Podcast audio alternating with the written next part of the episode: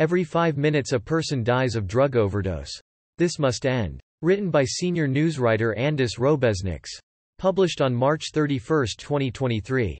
So much work still needs to be done and the numbers are still way too high.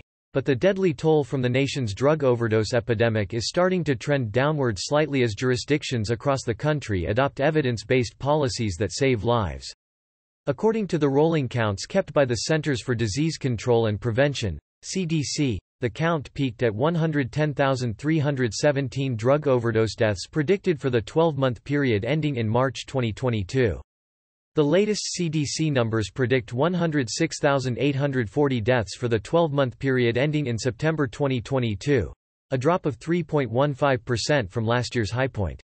The AMA remains deeply concerned, however, by rising trends in mortality for young people and black and brown Americans. One American dies of drug overdose, nearly every five minutes around the clock. That's unacceptable, said Rahul Gupta, MD, MPH, the leader of the White House Office of National Drug Control Policy, ONDCP. Let's stop it. Dr. Gupta, the first physician to serve as Director of National Drug Control Policy, spoke to hundreds of physicians and medical society staffers gathered for the 2023 AMA National Advocacy Conference. A longtime AMA member, Dr. Gupta coordinates development and implementation of the nation's drug control strategy across 19 federal agencies with an emphasis on prevention, harm reduction, treatment and recovery, and supply distribution. A practicing internist, he still sees patients in charity care settings, including patients with substance use disorders, SUDS. Just like you, as a physician, I've had a front row seat to this problem, Dr. Gupta said. Dr. Gupta added that a major focus has to be expanding access to evidence-based treatment so that, everyone that needs substance use disorder treatment gets it.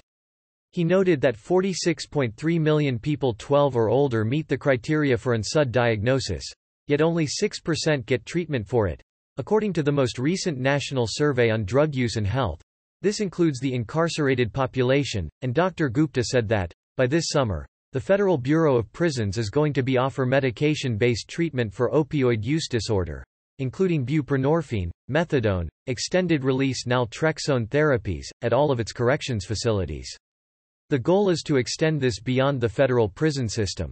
When we make that treatment available in every prison, federal or state, and every jail, county or local municipality, it's going to get people treatment and it's going to be able to make them connected back to services when they're released, Dr. Gupta said. It gets people back to work and integrated into their community. That's one of the best things that we have, as opposed to incarcerating without treatment. Make treatment more accessible. The AMA supports the recommendation by two Food and Drug Administration advisory panels to make the overdose-reversing drug naloxone available over the counter without a prescription. Individuals should be able to pick up a package of naloxone without having to face the potential stigma or shame of having to ask for this life-saving medication. AMA trustee Bobby Mukkamala, MD, chair of the AMA Substance Use and Pain Care Task Force, wrote in a MedPage Today column. There is no moral or medical reason for naloxone to be hidden behind the pharmacy counter. Another positive recent development is that the omnibus spending package enacted late last year incorporated central provisions of two bills the AMA supported. The MAT Act, to permanently repeal X-waiver requirements for the prescribing of buprenorphine for opioid use disorder. The NOPAIN Act, which directs the Centers for Medicare and Medicaid Services to provide separate payment for non-opioid treatments used to manage pain in the hospital outpatient departments and ambulatory surgery center settings.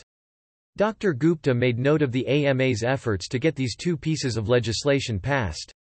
The president called for it and he was so excited and happy to sign that bill into law on December 29, he said.